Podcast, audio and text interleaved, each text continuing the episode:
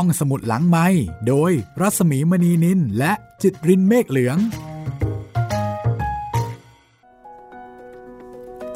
สวัสดีค่ะ ต้อนรับคุณผู้ฟังเข้าใช้บริการห้องสมุดหลังใหม่กลับมาเปิดทำการเช่นเดิมนะคะ สวัสดีคุณจิตริน สวัสดีครับพี่หมี วันนี้ผมเตรียมตัวมาเรียบร้อย พร้อมไปเฝ้าศพครับพี่ทั้งทั้งที่ยังไม่รู้เนี่ยนะ ว่าจะไปเฝ้าศพใครอย่างตอนนี้ผมพร้อมแล้ว โอ้ก็แสดงว่าออัธจินดาเนี่ยไม่ว่าท่านจะชวนไปไหน คุณจิตรินก็พร้อมจะไปใช่ไหมชวนไปเฝ้าศพก็ไป ไปครับ ถ้าไปแสดงว่าทางเนี้ยไปครับพี่แต่ถ้าให้ไปจริงๆเนี่ยคงไม่ไปครับ แสดงว่าเริ่มอินนะคะครับ อินกับห้องสมุดหลังใหม่ แล้วก็อินกับบรรดาพูดผีปีศาจที่ออัธจินดาเนี่ยได้สร้างสรรค์ด้วยตัวหนังสือ แต่มันสนุกจริง ๆนะคะ ใช่ เรื่องราวเพราะเรื่องนี้มีความหลากหลายมาก แล้วก็สะท้อนให้เห็นถึง ปัญหา ความขัดแย้ง ความสัมพันธ์ ความผิดหวัง ความสมหวัง คือเรื่องทั้งหลายทั้งปวงของมนุษย์ในแง่มุมใดแง่มุมหนึ่งนะคะ แล้วก็เอาผีเนี่ยมาเป็นตัวแก้ปัญหาบ้าง เป็นตัวล้างแค้นบ้าง เป็นตัวระบายอารมณ์บ้าง เพราะว่าในชีวิตจริง ในบางครั้ง ไม่สามารถจะทำอะไรได้ ใช่ครับเลยต้องสร้างสิ่งที่เรียกว่าผีเนี่ยขึ้นมาช่วยตอบโจทย์ ที่เราไม่สามารถแก้ได้ข้อนี้ เหมือนเป็นการระบายออก ก็เป็นตอนที่ 11 ที่เรานำเสนอมา เรื่องนี้นะคะ ตัวละครเป็นครูค่ะ โอ้ น่าจะเป็นตอนแรกที่ตัวละครเป็นครูอ้อไม่ตอนใช่ที่สองเอมีตอนที่มีครูพรใช่ครูลูกพของรฉัน ครับ อันนั้นเมียครูใช่ไหมที่ตาย ใช่ ทั้งหมดนี้นะคะอยู่ในหนังสือที่ชื่อว่า วิญญาณอารวาสงานเขียนของนายตำรวจนักเขียนค่ะออัธจินดาเจ้าของผลงาน โรงแรมผีที่เป็นเรื่องยาว หลวงนรุบาลนะคะ ผีจอมอาฆาต เพราะฉะนั้นติดตามฟังได้จากห้องสมุดหลังใหม่ไทย PBS Podcast นี่แหละค่ะ ตอนนี้ก็ฟังได้หลายช่องทางเหมือนเดิมค่ะ เหมือนเดิมครับ นอกจากทางเว็บไซต์กับแอปพลิเคชันของไทย PBS Podcast แล้ว เรายังมีทาง Google Podcast Spotify ทาง Podbean แล้วก็ทาง YouTube ด้วยนะครับ แล้วก็ขอย้ำอีกรอบนะครับว่า YouTube Channel ของเรา ต้องเป็น Channel ของไทย PBS Podcast เท่านั้นนะครับ แล้วก็ติดต่อกับเราได้ 3 ช่องทางนะคะ พูดคุย ทักทาย ติชม หรือว่าขอฟังเรื่อง พูดคุยกันมาได้เลยนะครับ ทั้งทางแฟนเพจ Facebook ไทย PBS Podcast แฟนเพจของพี่หมีรัศมีมณีนิน แล้วก็ทาง YouTube ใต้คลิปที่ชมที่ฟังก็คอมเมนต์กันไว้ได้เลย เพื่อไม่ให้คุณจิตรินรอนานนะคะ โอ้ผมแพ็คของเต็มกระเป๋าแล้วครับตอนนี้ เราไปเฝ้าศพกันเลยค่ะ ครับผม ตอนที่ 11 ไปเฝ้าศพค่ะ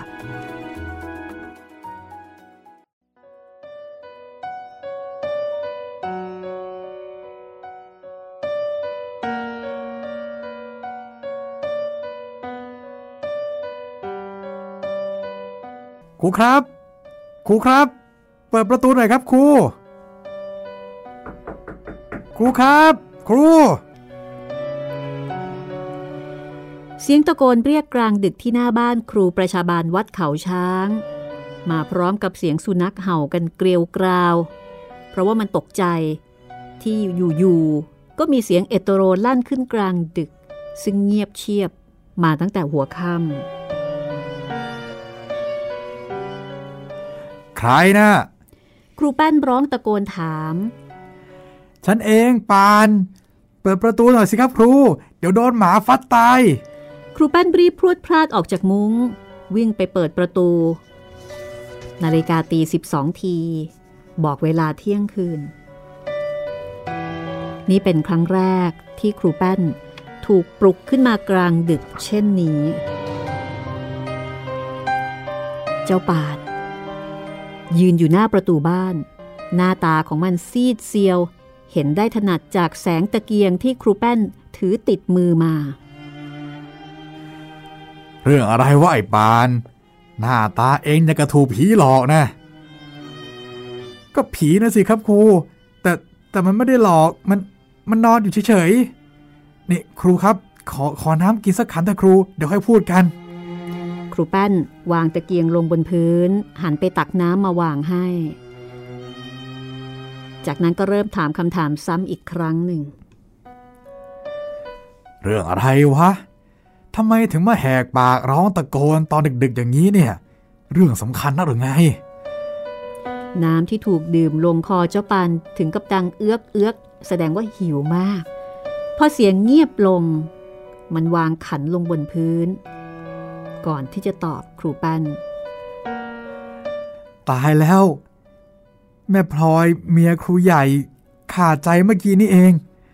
ครูใหญ่ให้มาตามครูไปช่วยเป็นเพื่อนศพที่บ้านครับเฮ้ยฉันก็นึกแล้วว่าจะต้องตาย ปัญหาอยู่ที่เวลาว่าจะช้าหรือว่าเร็วเท่านั้นเอง แล้วยังไงครูใหญ่แกจะทำยังไง แกก็ยังไม่ได้ทำอะไรนอกจากเอาผ้าคลุมศพไว้เฉยๆ แล้วก็บอกให้มาตามครูไปอยู่เป็นเพื่อนศพนะครับ เฮ้ยไปก็ไป แต่เดี๋ยวก่อนนะ ขอเปลี่ยนกางเกงสักตัวก่อน แต่คืนนี้ก็คงไม่ได้ทำอะไร นอกจากไปเป็นเพื่อนกันเฉยๆ เออ แล้วมีใครบ้างล่ะที่บ้านครูใหญ่นะ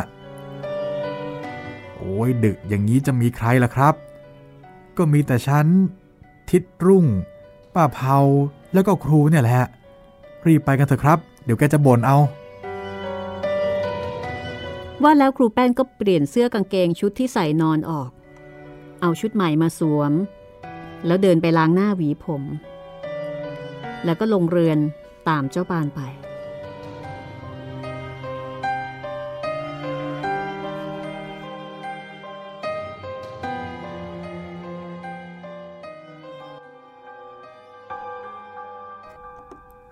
แม้คืนนี้เดือนจะมืด แต่ทั้งสองก็เดินผ่าทุ่งมาได้สะดวก เพราะว่าเดินกันมาจนชินเสียแล้ว ยิ่งเดินมา ตาก็ยิ่งชินต่อความมืด จนกระทั่งเห็นทุกสิ่งทุกอย่างรอบๆตัวได้อย่างชัดเจน แต่มันก็มีแต่ทุ่งนา ผืนเป็นดินที่แตกระแหง กับละเมาะไม้เล็กๆ ติดกันเป็นพืชไปตลอดทาง จนกระทั่งเจ้าปานพาเลี้ยวเข้ามุมไร่ถั่วพู ซึ่งมีไม้ปักเป็นทางยาวเหยียดไป เพื่อให้ต้นถั่วพูไต่ อยู่ๆเจ้าปานก็ชะงักเออครูครับ ใครใครเดินอยู่ข้างหน้าครับครูครูแป้นพยายามส่งสายตาฝ่าความมืดสลัวไปข้างหน้า เห็นใครคนหนึ่ง เห็นหลังไวๆเดินอยู่ข้างหน้า ที่มองเห็นได้ เพราะดูเหมือนว่าคนคนนั้นจะใส่เสื้อผ้าชุดสีขาวกำลังมุ่งเดิน ไปทางเรือนครูใหญ่ แกอาจจะไปตามใครมาอยู่เป็นเพื่อนอีกก็ได้ แต่แต่นั่นดูเหมือนจะเป็นผู้หญิงนะครับครู ผู้หญิงแถวนี้ก็ไม่มีใคร นอกจากป้าพองป้าจีบ แล้วก็ยายมา ก็มีแค่สามคนนี้แหละครับ ครู นี่ ครูใหญ่แกไม่ไปตามมาแน่ๆเพราะว่าแกเกลียดปาก นี่ถ้าลงเข้าก๊กรวมหัวกันแล้ว คุยกันน้ำลายแตก มีแต่นินทาคนอื่นเท่านั้นแหละครับ ครู ครูใหญ่เขาเกลียดอย่างกับขี้เจ็ดเวทครับถ้างั้นจะมีใครล่ะวะไปกันเถอะ เดี๋ยวก็รู้ว่าใคร คงจะไปที่บ้านครูใหญ่นั่นแหละ ดึกดื่นป่านี่แล้วจะไปไหนได้ สองคนเดินตามกันมาริมร่องถั่วพูจนกระทั่งถึงบันไดเรือนครูใหญ่ เมื่อล้างเท้าเรียบร้อยแล้ว เจ้าปานก็นำหน้าขึ้นบันไดไป ครูใหญ่นั่งอยู่หน้าห้อง ทิดปรุงจับสายสินอยู่กับป้าเผาตะเกียงเจ้าพายุจุดสว่างอยู่หน้าเรือน พอเห็นหน้าครูแป้น รูใหญ่ก็ยิ้มออกมาได้นิดนึงอ๋อครูมาแล้วเหรอ ขอโทษที่ต้องไปรบกวนดึกๆเดินๆนะ แต่มันไม่มีใครจริง ๆ ก็อยากจะให้มาอยู่เป็นเพื่อน เพราะว่าตอนนี้โรงเรียนหยุด คงไม่ได้มีงานอะไรมาก ครูแป้นยกมือไหว้ครูใหญ่ซึ่งเป็นผู้บังคับบัญชาของแกแล้วก็นั่งลงตรงหน้า ไม่เป็นไรหรอกครับ เรื่องพันนี้มันก็ต้องช่วยเหลือกัน แล้วครูใหญ่ก็ไม่มีใครด้วย ขอบใจครูมากนะ ฉันก็ไม่เห็นใครนอกจากพวกเราเนี่ยแหละ ว่าแต่แกเสียตั้งแต่เมื่อไหร่แล้วครับ ก็เห็นจะอยู่ในราวห้าทุ่ม ไม่ทันสั่งเสียอะไรด้วยซ้ำลมสว่านขึ้นมาสองสามที ฉันก็เอายากรอกเข้าไป แต่แกพูดไม่ได้เสียแล้ว สักครู่ก็สิ้นใจ ผมเสียใจด้วยนะครับ อ๋อ แต่เมื่อกี้นี้ ผมเห็นว่ามีคนมาอีกคนไม่ใช่เหรอครับ ใครมาครับ ใคร ใครมาเหรอ ผมก็ไม่ทราบเหมือนกัน เห็นหลังไวๆใส่ชุดสีขาวๆผมก็เข้าใจว่าคงจะมาที่นี่ เพราะเห็นเดินมาที่บันไดบ้านเนี่ยแหละครับ เจ้าปานก็เห็น ใครว่าไอ้ปาน ครูใหญ่หันไปถามเจ้าปาน ซึ่งกำลังดื่มน้ำในขันลงหิน ฉันก็ไม่ทราบครู มันไกลจำไม่ได้ แล้วมันมืดด้วย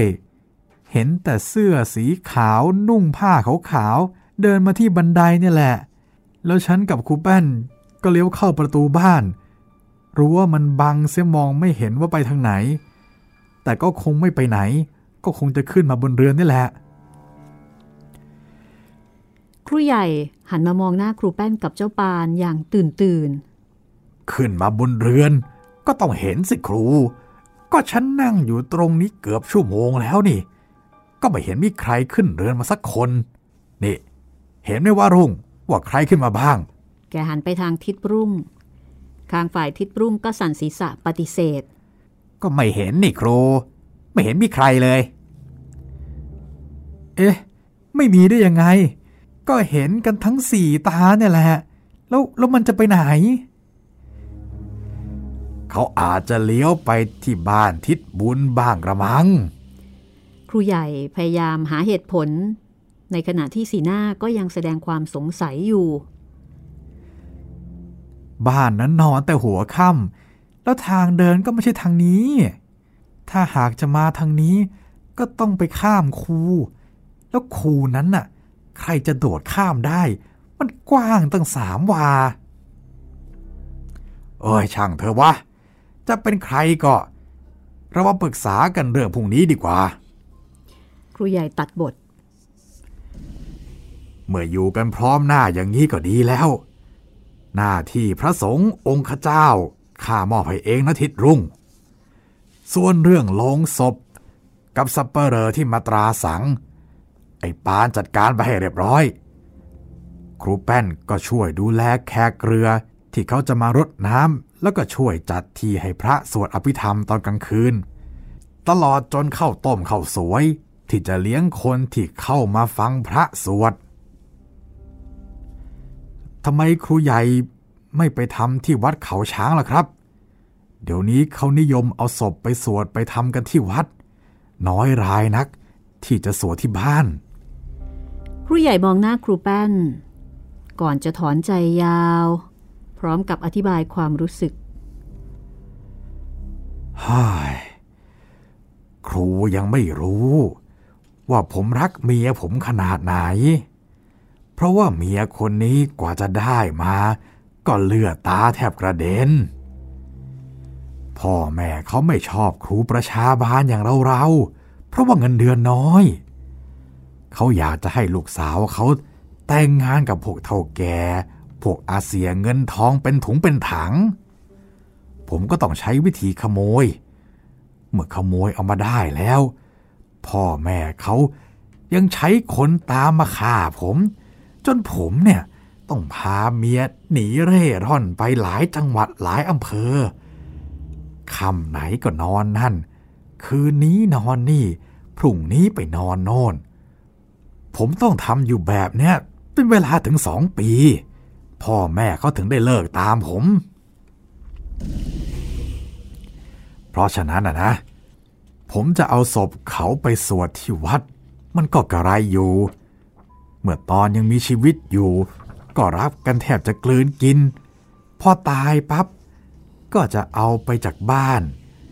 มันก็เหมือนกับทอดทิ้งเขา ให้เปล่าเปลี่ยวเดียวได้อยู่ที่วัด ซึ่งเขาไม่เคยอยู่เคยอาศัยมาแต่ก่อนเลย ผมทำอย่างนั้นไม่ได้ มันตะขิดตะขวงใจยังไงก็บอกไม่ถูก ก็เลยคิดว่า จะเอาประเพณีเก่าๆดั้งเดิมของเราดีกว่า ตั้งศพมันที่บ้านนี่แหละ เวลาเผาถึงค่อยเอาไปทำที่วัด ครูแป้นฟังแล้วก็เห็นด้วย จึงไม่คัดค้านอะไรต่อไปอีก แต่ในใจก็ยังนึกสงสัยว่าผู้หญิงที่แต่งตัวสีขาวๆ ที่เดินมาข้างหน้าตลอดเวลา อยากรู้ว่าเป็นใคร แล้วหายไปทางไหน ถ้าหากไม่ได้ขึ้นมาบนเรือนหลังนี้ แต่ความสงสัยนี้ก็เป็นอันต้องระงับไป เพราะไม่รู้ว่า จะไปหาความจริงจากใครที่ไหน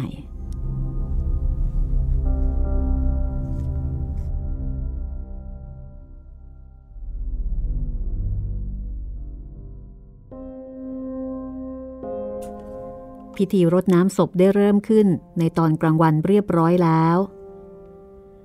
พอตกกลางคืน ก็มีพระมาสวดอภิธรรมตามระเบียบ ศพของนางพลอยเมียครูใหญ่ ใส่โลงไม้สักทาน้ำมันเหลืองๆ ตั้งอยู่บนอัฐจันทร์ที่ตั้งศพ มีใจกันดอกไม้ เชิงเทียน และกระถางทูบตั้งบูชาศพเอาไว้ตามธรรมเนียม แม้จะเป็นการเร่งรีบทำขึ้นโดยฝีมือชาวบ้านใกล้เคียงที่มาช่วยเหลือ แต่ก็มีความสวยงามพอสมแก่ฐานะของครูใหญ่ในตำบลนนี้ เขาว่าคนตายไปแล้วสามวัน จึงจะรู้สึกตัวว่าตาย แล้วจะกลับมาบ้านจึงไหมครู เจ้าปานถามครูแป้นตอนที่พระหยุดสวดอภิธรรม และกำลังซดน้ำร้อนน้ำชาเป็นการพักผ่อนข้าก็ไม่เคยรู้เว้ย เพราะว่าข้าก็ไม่เคยตายเหมือนกัน นี่ แล้วแกไปเอามาจากไหนล่ะ ถึงได้รู้ว่าคนตายไปแล้วสามวันจะกลับมาบ้านนะก็ก็ก็ได้ยินเขาพูดพูดกันนะครู เจ้าปานตอบแล้วก็มองไปดูทางโรงศพ มันจะมาได้ยังไงกันวะคนตายแล้ว ร่างกายมันก็เน่าเปื่อยสูญหายทับถมแผ่นดินไป จะเอาร่างที่ไหนกลับมาบ้าน อ้าว ก็แล้วไอ้คนที่ถูกผีหลอกนั่นน่ะ มันอะไรกันล่ะครูข้าก็ไม่รู้ว่าอะไรแน่เว้ย แต่ข้าว่ามันไม่ใช่ผีหรอก มันคงเกิดจากความกลัว คนเราเนี่ยเมื่อกลัวมากๆเข้า หรือว่ามีจิตมุ่งอยู่ที่ไหนมากๆเข้า ก็มักจะเห็นสิ่งเหล่านั้น ที่เขาเรียกว่าภาพลวงตาไง คนที่กลัวผีมากๆ ตาก็อาจจะเห็นเป็นรูปพูดผีปีศาจ ซึ่งความจริงถ้าหากจะพิจารณาให้ท่องแท้ มันก็จะไม่ใช่ผีสางนางไม้ที่ไหน มันอยู่ที่ตัวเราเองเนี่ยจะมองเห็นไป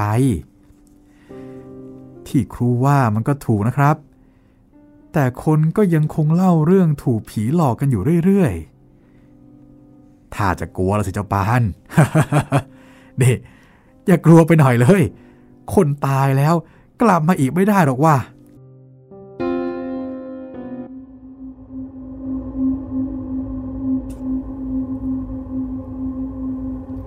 พอครูแป้นพูดขาดคำนกแสกก็ร้องกรักขึ้น แล้วบินโฉบหลังคาเงียบหายไปทำเอาคนบนเรือนต่างนั่งนิ่ง เงียบไปตามๆกัน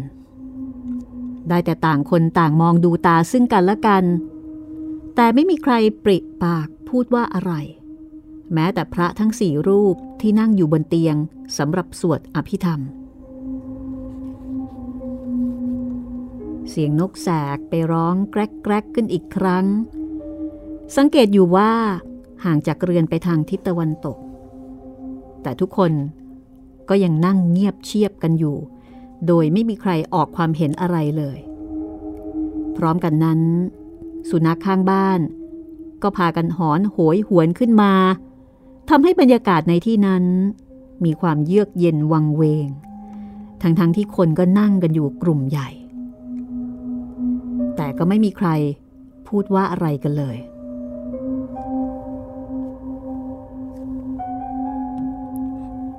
เจ้าปานมองขึ้นไปดูที่โลงศพ แต่มันก็เป็นแต่เพียงหีบไม้สักยาวๆ ที่มีขนาดเท่าคนนอนเหยียดได้เต็มที่เท่านั้น ไม่มีอะไรที่จะทำให้เห็นไปว่า ทุกอย่างที่เกิดขึ้น ไม่ว่าจะเป็นเสียงนกแสกก็ดี รือว่าเสียงสุนัขที่หอนกันอยู่ขมถมเถก็ดี จะเกิดจากอิทธิฤทธิ์ของสิ่งที่นอนนิ่งอยู่ในโลงใบนั้น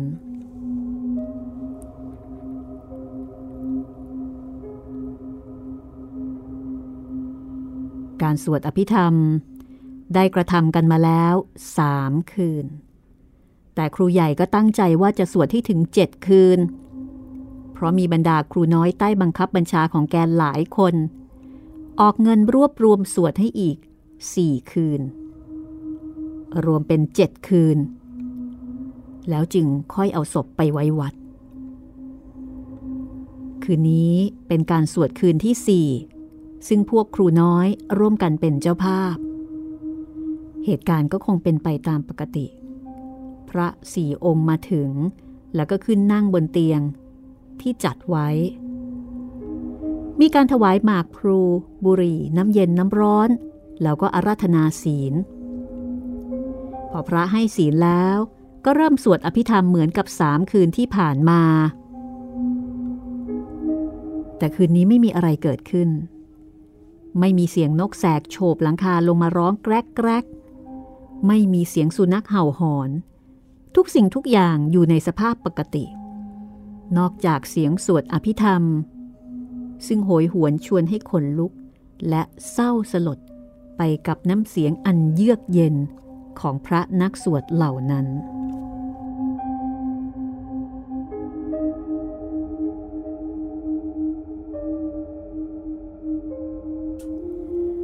พระกลับไปเมื่อเวลาสองยามเศษ เหลือแต่คฤหัสซึ่งตอนนี้ก็กำลังกินข้าวต้มกับหัวไชโป๊ะแก้หิว หลังจากนั้นแล้ว ผู้คนก็ร่ำลากลับบ้าน เหลือแต่เจ้าของบ้านกับคนที่ขอแรงมานอนเป็นเพื่อนศพ เช่นครูแป้นและเจ้าปาน ทิดรุ่งกับคนแก่ๆอีกสองสามคน ซึ่งในไม่ช้า ต่างก็หลับไหลไปตามๆกัน เพราะว่าอดหลับอดนอนมาหลายคืนแล้ว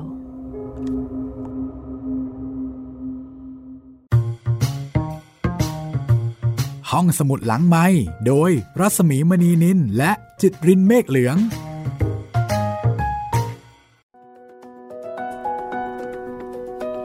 เมียครูตายอีกแล้วนะคะ ครับทำไมทำไมเมียต้องตายเนาะน่าจะมีผัวตายบ้าง อันนั้นก็เมียครูพร ใช่ อันนี้เมียครูใหญ่ คนสมัยก่อนนี่ ไม่ได้เอาศพไปวัด สมัยก่อนนู้นเลย เข้าใจว่า ตั้งศพเอาไปที่บ้าน โอ้ แต่ว่าตอนหลังๆ นี่ก็ไม่ค่อยแล้วนะ ครับ ส่วนใหญ่ก็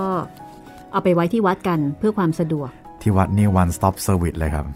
ใช่ค่ะ ตอนนี้ทั้งสวดทั้งเผาทั้งทุกอย่าง เจ้าภาพแทบไม่ต้องทำอะไรนะคะ จ่ายตังค์อย่างเดียว ใช่ครับ โดยเฉพาะวัดในกรุงเทพ ครับ มีแพ็กเกจให้เลือกด้วย จะเอาแค่ไหนอย่างไรนะคะแต่ว่าสมัยก่อนเหมือนกับว่าเป็นงานในครอบครัว ก็ตั้งศพเอาไว้ที่ที่บ้านครับ ก็น่ากลัวอยู่เหมือนกันนะยองยองหน่อยพี่อืม คือบ้านแต่ก่อน ไม่ได้เป็นบ้านที่อยู่ในชุมชน ใช่ สมมุติว่าเป็นบ้านหลังเดียว กลางทุ่งนงทุ่งนาอะไรแบบนี้เนาะบ้านเรือนไทยอะไรเงี้ย มันก็หลอนๆอยู่ละบรรยากาศมันให้ แต่ถ้าเกิดเป็นบ้านในห้องแถวบ้านแบบตามตลาด มันก็อาจจะไม่ค่อยเท่าไหร่ ครับ ผู้คนก็พลุกพล่านเนาะนี่คือเรื่อง ไปเฝ้าศพ ซึ่งเป็นการนำเสนอของรายการห้องสมุดหลังใหม่ กับซีรีส์วิญญาณอารวาส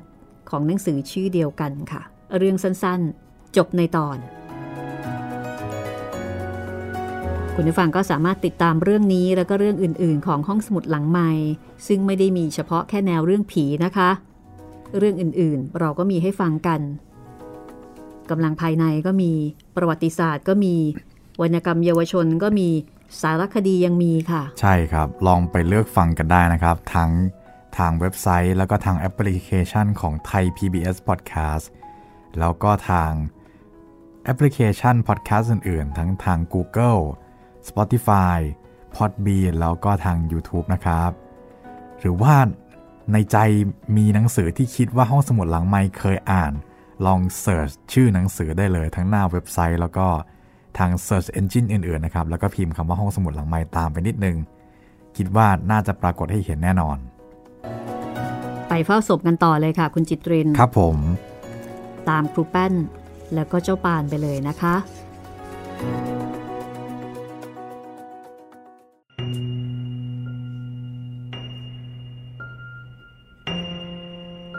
ครูแป้นนอนอยู่ห่างจากที่ตั้งศพไม่มากนัก สามารถมองเห็นได้ถนัด แต่ก็อย่างว่า มันก็เป็นแค่เพียงหีบไม้สักยาวๆ ที่ไม่มีฤทธิ์เดชอะไร นอกจากจะตั้งอยู่เฉยๆ แล้วก็แวดล้อมไปด้วยแจกันดอกไม้ ผ่านดอกไม้ และเชิงเทียนกระถางทูบซึ่งเจ้าภาพได้จุดให้ควันกรุ่นๆอยู่ไม่ได้ขาด ครูแป้นมองดูโลงศพ ดูไปสมองก็คิดไปต่างๆ นานา จริงๆ แกไม่ใช่คนกลัวผี แต่ก็อดคิดไม่ได้ สมมติว่า ถ้ากำลังนอนนอนอยู่นี้ คนในโรงเปิดฝาโลงแล้วก้าวออกมา จะทำยังไงกันดี มันคงจะเป็นภาพที่น่าขนพองสยองกล้าวเป็นที่สุด แต่มันก็คงเป็นไปไม่ได้ ครูแป้นนึกในใจ คนตายแล้วจะทำเช่นนั้นไม่ได้เป็นอันขาด ก็คงจะได้แค่เพียงนอนนิ่งเฉยอยู่ในโรงร่างขึ้นอืดไปทั้งตัว น้ำเหลืองคงจะไหลเฟะ ถ้าหากไม่มัดตราสั่งเอาไว้ ป่านนี้ก็อาจจะขึ้นอืด จนโลงแตกแล้วก็กลิ้งตกลงมานอนอยู่นอกโลง คงจะโกลาหลกันไม่น้อย แล้วก็คงจะต้องร้อนถึงสัปเหร่อที่จะมาจัดการให้เป็นที่เรียบร้อย คนอื่นก็คงจะจัดการไม่ได้อีก นอกจากสัปเหร่อผู้ปรงตกไปแล้วถึงเรื่องสังขารมนุษย์ที่ย่อมจะเน่าเปื่อยไปเป็นธรรมดา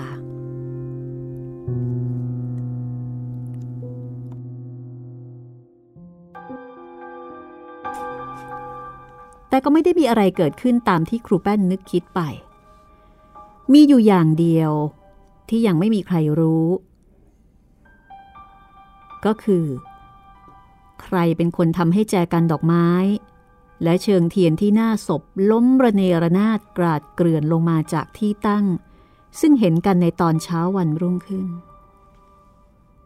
ผลสุดท้าย ก็ไปลงเอาตามความคิดที่ว่า น่าจะเป็นแมว แมวเท่านั้นที่จะซุกซนขึ้นไปปีนป่ายไล่จับจิ้งจกที่ลงมากินตัวมแมลง แล้วก็อาจจะทำให้เชิงเทียนแจกันดอกไม้ตกลงมากระจัดกระจายอยู่กับพื้น เพียงหนเดียวคืนเดียว ก็ยังไม่น่าสงสัยเท่าไหร่นัก แต่นี่ซ้ำคืนที่สองซึ่งเป็นคืนที่ห้านับจากวันตาย เหตุการณ์ที่มีผู้พบในตอนเช้าวันรุ่งขึ้น ก็ยังคงมีอยู่ตามเดิม แจกันดอกไม้ พานดอกไม้ เชิงเทียน ซึ่งวางประดับอยู่หน้าศพ ล้มลงมาจากที่ตั้งเหมือนเมื่อวันก่อน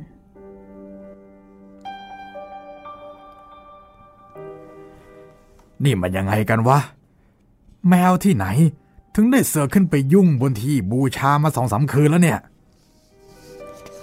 ครูใหญ่โวยวายขึ้นมาด้วยความโมโห ใครจะไปรู้ล่ะครับครู บ้านเราก็ไม่มีแมว เห็นมีอยู่ตัวหนึ่งที่บ้านทิศสอน แต่มันก็ห่างจากที่นี่ตั้งสามสี่เส้น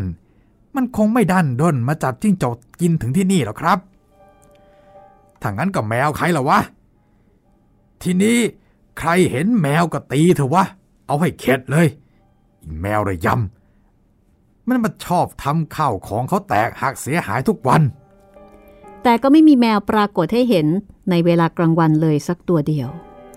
หรือแม้แต่เพียงรอยเท้าของมัน ตกกลางคืน พระมาสวดตามเคย เพราะว่าเป็นคืนที่หกแล้ว แมวก็ไม่มีมาให้เห็น ไม่มีวี่แวว ว่าจะมีแมวอยู่ในบ้านนี้เลย แต่ทุกคนก็ลืมไปหมดแล้วนอกจากครูแป้นคนเดียวที่คอยระมัดระวังอยู่ว่า ถ้าแมวมาแล้วก็ จะตีให้ขาลากเลยทีเดียว ถึงเขาจะว่ากันว่าฆ่าแมวเท่ากับฆ่าเนนองค์หนึ่งก็ตาม ไม่มีแมว ไม่มีหมา ไม่มีแม้แต่สัตว์เลื้อยคลานเล็ก ๆ น้อยๆ ปรากฏให้เห็นเลย ตลอดเวลาที่พระยังสวดอภิธรรมอยู่ นอกจากตัวแมลงที่มาตอมว่อนอยู่ตะเกียงเจ้าพายุ เมื่อ พระกลับวัดไปแล้ว ทุกสิ่งทุกอย่างก็เหมือนกับเมื่อคืนนี้ คือทุกคนต่างก็เตรียมตัวหลับนอน เพราะเป็นคืนที่หกแล้ว ทุกคนต่างก็อ่อนเพลีย อิดโรยไปตามๆกัน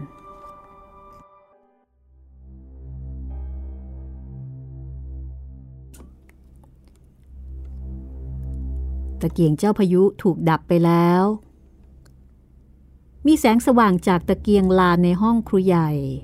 กับแสงเทียนวับวับแวมแวมที่อยู่หน้าศพครูแป้นนอนอยู่ที่นอกชานตามเดิม ข้างๆแกมีเจ้าปานนอนอยู่อีกคนหนึ่ง แต่มันหลับไปแล้ว แม้จะอ่อนเพลียง่วงเหงาสักเพียงใด ครูแป้นก็ยังไม่สามารถจะหลับลงได้ในทันที กมองดูแสงเทียนที่สว่างริบรีอยู่ที่หน้าศพ มองดูโลงศพ ซึ่งเห็นได้เพียงสลัวสลัว แล้วก็นึกคิดไปอีกว่า ร่างที่ถูกมัดตราสังอยู่ในโลง ป่านนี้คงจะขึ้นอืดใหญ่โตกว่าเมื่อวานนี้ เพราะวันนี้ล่วงขวันที่หกแล้ว พรุ่งนี้อีกคืนเดียว ก็จะปิดศพ เอาไปฝากไว้ที่วัดเขาช้าง รอเวลาทำบุญ 50 วันแล้วก็ร้อยวัน จากนั้นก็จะได้จัดการเผาผีไปให้เรียบร้อยตามประเพณี ครูแป้นนอนมองไปมองมาอยู่สักครู่ แกก็ม้อยหลับไป ซึ่งเจ้าปาน นอนกรนครอกครอกไปนานแล้ว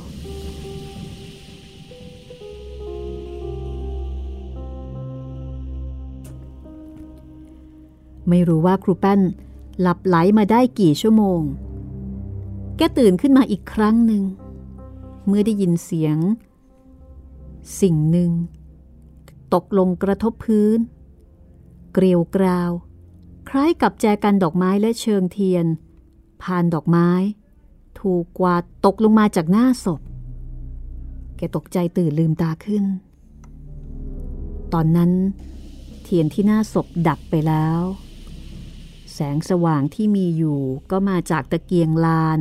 ที่ตั้งอยู่หน้าห้องครูใหญ่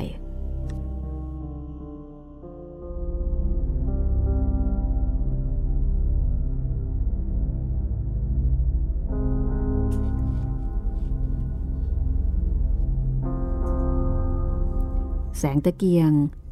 ทอดไปถึงหน้าศพทำให้ครูแป้น เห็นแจกันดอกไม้แล้วก็เชิงเทียนที่หน้าศพ ตกลงมาเกลื่อนกราดอยู่กลางห้อง แต่ทั้งสองสามอย่างนั้น ก็เป็นของธรรมดาที่เคยเห็นกันอยู่ทุกเมื่อเชื่อวัน แต่อีกสิ่งหนึ่งที่ครูแป้นไม่เคยเห็นมาก่อนเลยตลอดชีวิตของเขา นั่นก็คือ ร่างที่ถูกมัดตราสังด้วยผ้าขาว มีรอยจุดด่างไปด้วยน้ำเหลืองกำลังก้าวลงมาจากอัฐจันทร์ที่ตั้งศพ ได้ตราสังที่ขาด ยังเห็นถูกลากตามตัวไปช้า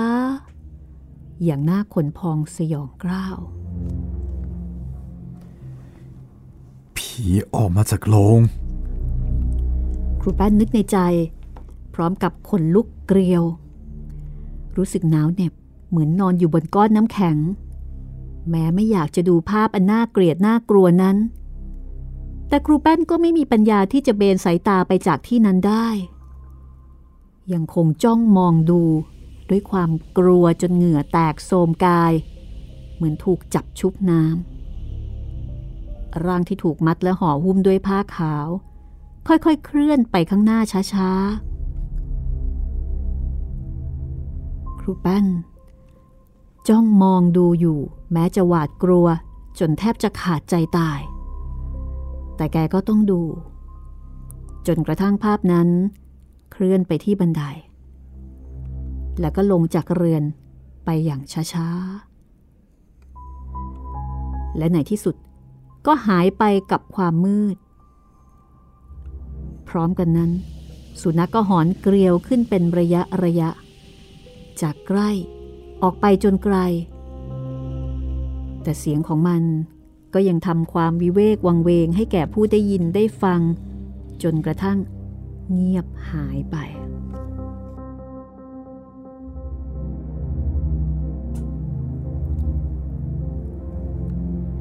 ใจของครูแป้นนั้นอยากจะเอื้อมมือไปสกิดเจ้าปานซึ่งนอนหลับกรนครอกครอกอยู่ข้าง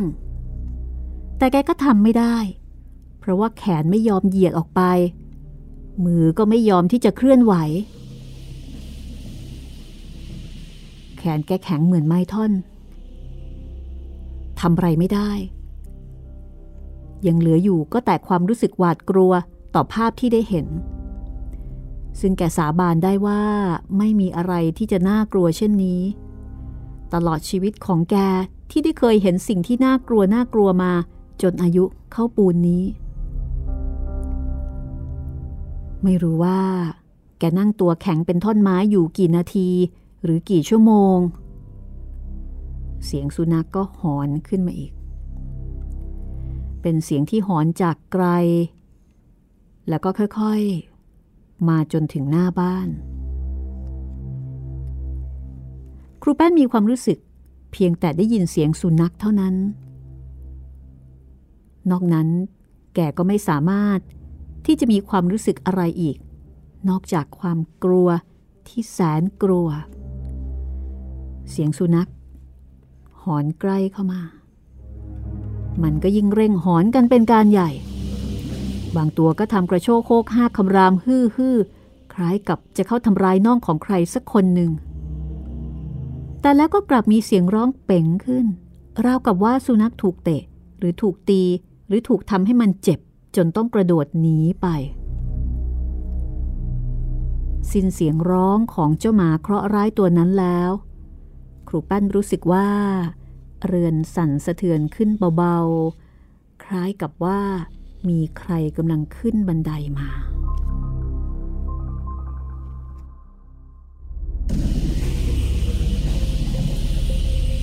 แล้วนั่นก็เป็นความจริง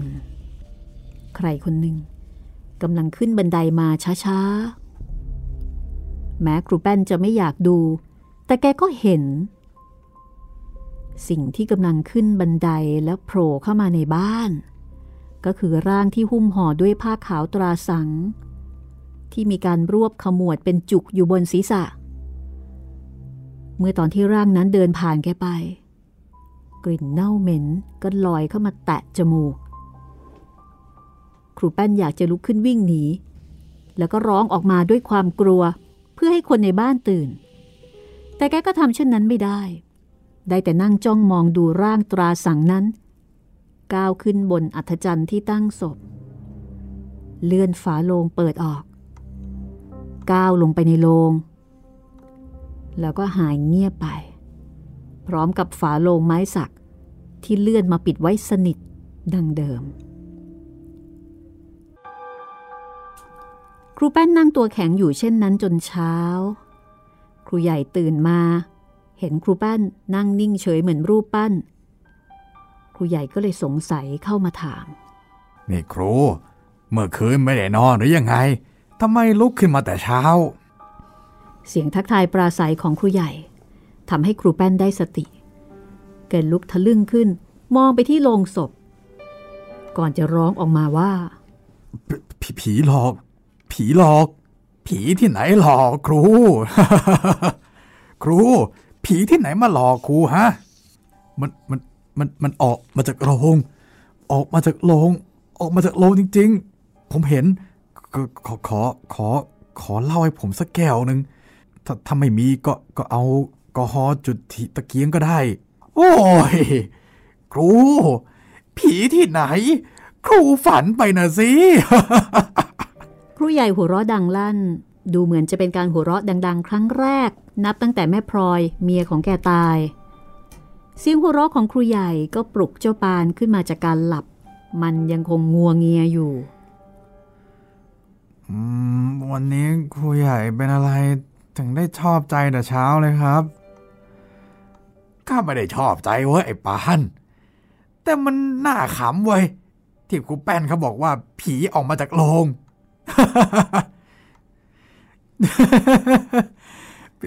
ฝันฝันแน่ๆเลยครู เมื่อคืนถ้าจะกลัวนะ ฝันอะไรข้าเห็นจริง ๆ ผีเมียครูใหญ่ลุกออกมาจากโรงแล้วแล้วก็แล้วก็ลงบันไดไป โอ้ย ไปไหนล่ะครู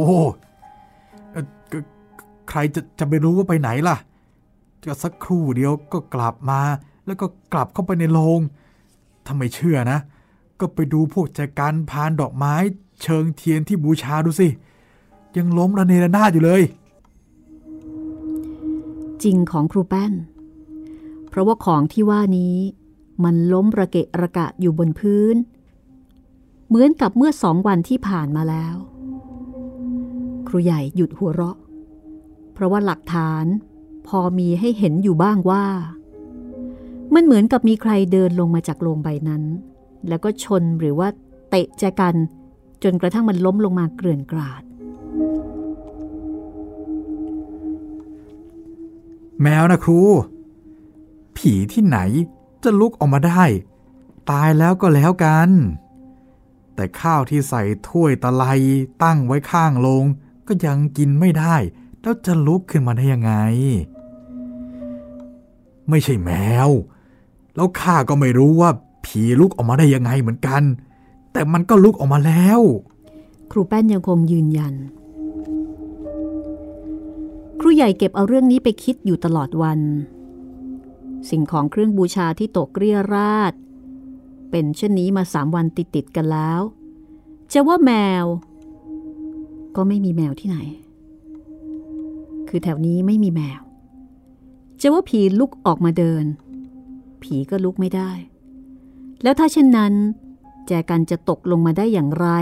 ทั้งทั้งที่ลมฝนหรือว่าพายุบุกแคมที่ไหนก็ไม่มี ครูแป้นอาจจะฝันไป และทำนองเดียวกัน ครูแป้นก็อาจจะเห็นเข้าจริง ๆ แต่ถ้าหากจะให้แน่ใจ แกจะต้องคอยดูด้วยตัวเอง และแล้ว หลังจากพระสวดอภิธรรมกลับไปแล้ว รูใหญ่ก็เข้าห้องนอนเหมือนปกติทุกวัน แต่คราวนี้ครูแป้นขอเข้ามานอนด้วย เพราะว่าไม่กล้านอนหน้าศพ แม้ว่าจะมีเจ้าปานนอนอยู่ด้วย ส่วนเจ้าปานเอง แม้มันจะไม่เชื่อ ว่าผีจะลุกออกมาจากโลงได้ แต่มันก็ไม่กล้านอนคนเดียวเหมือนกัน จึงต้องลุกไปนอนข้างๆทิศรุ่ง แล้วก็จุดตะเกียงรั้วเอาไว้สว่างจ้า เพื่อปลอบใจให้หายกลัว ครูใหญ่นอนเอาแขนก่ายหน้าผาก นึกถึงเรื่องที่ครูแป้นเล่า มันอาจจะเป็นจริงตามนั้น แต่ปัญหาอยู่ที่ว่า เมื่อเมียของแกออกมาจากโรงแล้ว ลงเรือนไปไหน อย่างไรก็ตาม ครูใหญ่ตั้งใจไว้ว่าถ้าหากเป็นความจริงตามที่ครูแป้นเล่า แกจะต้องตามไปดูให้ได้ ว่าเมียของแกลงเรือนไปไหน และไปทำไม นาฬิกาตีสามทีทำลายความเงียบสงัดได้ชั่วขณะ แต่ความอ้างว้างวิเวกวังเวงยังคงมีอยู่ ครูใหญ่ ยังคงนั่งอยู่บนที่นอน จุดตะเกียงเอาไว้ริบรีริบรี ครูแป้นหลับไปนานแล้ว แกดีใจว่าจะต้องคอยดูให้ได้ ว่าผีจะลุกออกมาจากโลงได้หรือเปล่า แต่แกก็ค้านกับตัวเองว่ามันจะเป็นไปไม่ได้เป็นอันขาด แต่อย่างไรก็ตาม ข้าวของที่ตกลงมาจากที่บูชาศพ ก็ยังคงเป็นประจักษ์พยาน ซึ่งไม่น่าเชื่อว่าจะมีแมวที่ไหน มาทำให้ของตกลงมาได้ถึงสองสามวันติดติดกัน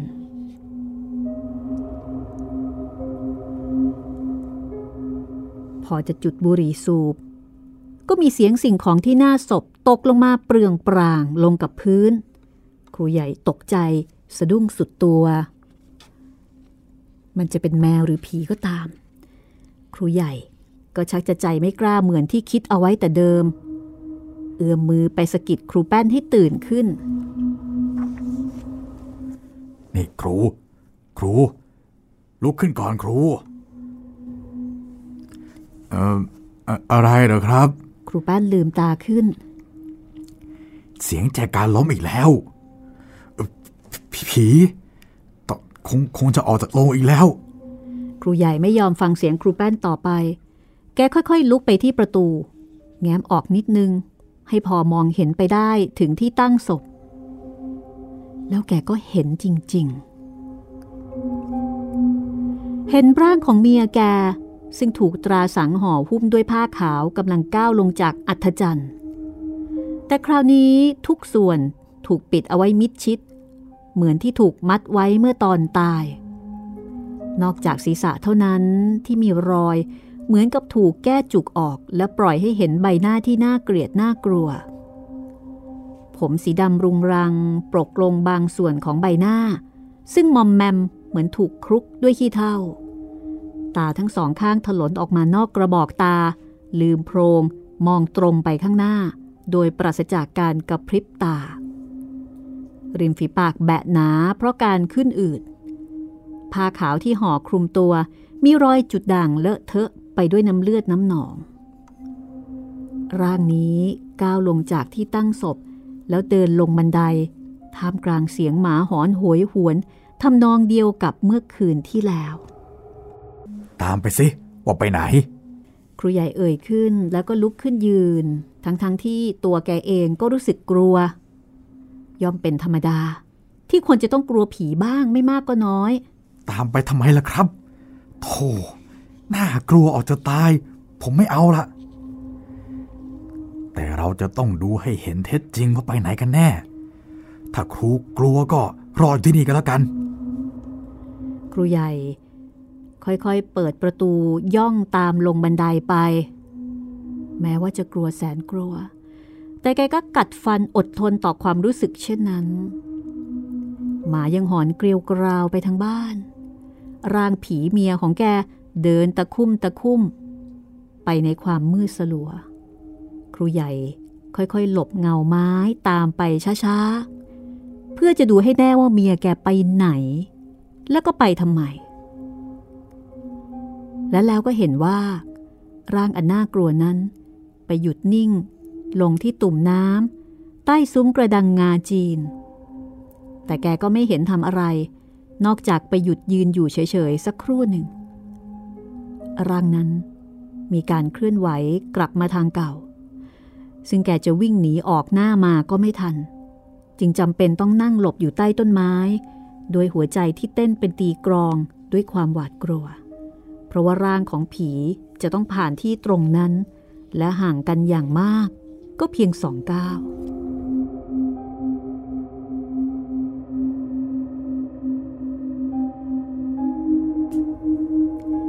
หมายังคงส่งเสียงหอนเยือกเย็น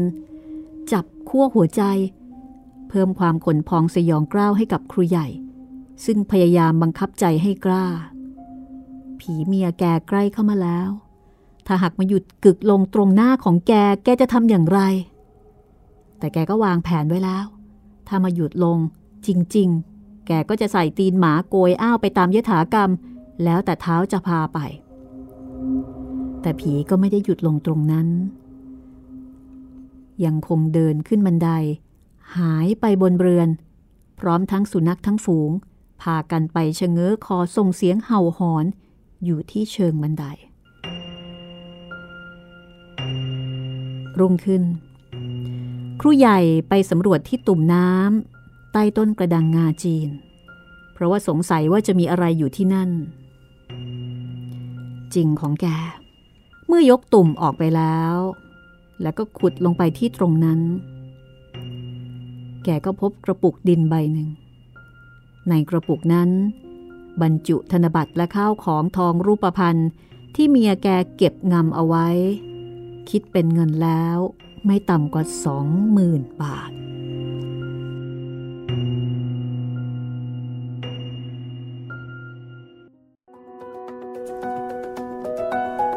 สรุปว่าเมียแกเป็นห่วงเงิน รอบนี้ถือว่าดีนะพี่ จบแบบโอเคนะ ใช่ครับ กลัวก็กลัวเถอะแต่มันก็คุ้มค่าความกลัว ใช่ เพราะว่าในยุคนั้นเงินสองหมื่นถ้าเทียบกับโอ้สมัยนี้นี่ น่าจะหลายแสน โอ้ใช่ มีทั้งเงิน มีทั้งทองนะครับ โห นี่แสดงว่าเมียของแกนี่แอบเก็บเงินเอาไว้สิเนี่ย อันนี้เรียกว่าซ่อนเงิน ซ่อนเงินผัว เออ ปกติแล้วน่าจะเป็นผัวเนาะ ใช่ที่ครับทำแบบนี้ โอเคเลยนะคะ จบแบบ happy ending ค่ะ ใช่ครับ เพราะว่าระหว่างทางนี้เราก็ไม่เห็นจะมีข้อขัดแย้งอะไรของสองคนนี้เลยเนาะเราไม่เห็นเรื่องราวไม่ได้ยินเรื่องราวว่าแม่พลอยเมียของครูใหญ่เนี่ย นิสัยใจคอเป็นยังไงใช่ไหมใช่ก็มีแค่ว่าโอเคอยู่ๆแล้วก็ตายแล้วก็กว่าจะแต่งกันได้นี่ก็ลำบากลำบากยากเย็นใช่แล้วก็รักกันอ่าสรุปว่าผีให้โชคนะคะ บอกลายแทง นี่คือเรื่องไปเฝ้าศพครับ งานเขียนของออัธจินดานะคะ รวมอยู่ในหนังสือที่ชื่อว่า วิญญาณอารวาสครับ จากการนำเสนอของห้องสมุดหลังใหม่นะคะสำหรับตอนต่อไปค่ะ ตอนต่อไปวนกลับมาที่เรื่องของการได้ยินอีกแล้ว เสียงประหลาดครับพี่ เสียงประหลาด คือตอนต่อไปนะคะ ติดตามได้ที่นี่ไทย PBS Podcast ค่ะ วันนี้เราสองคนลาไปก่อนนะคะ สวัสดีครับ สวัสดีค่ะ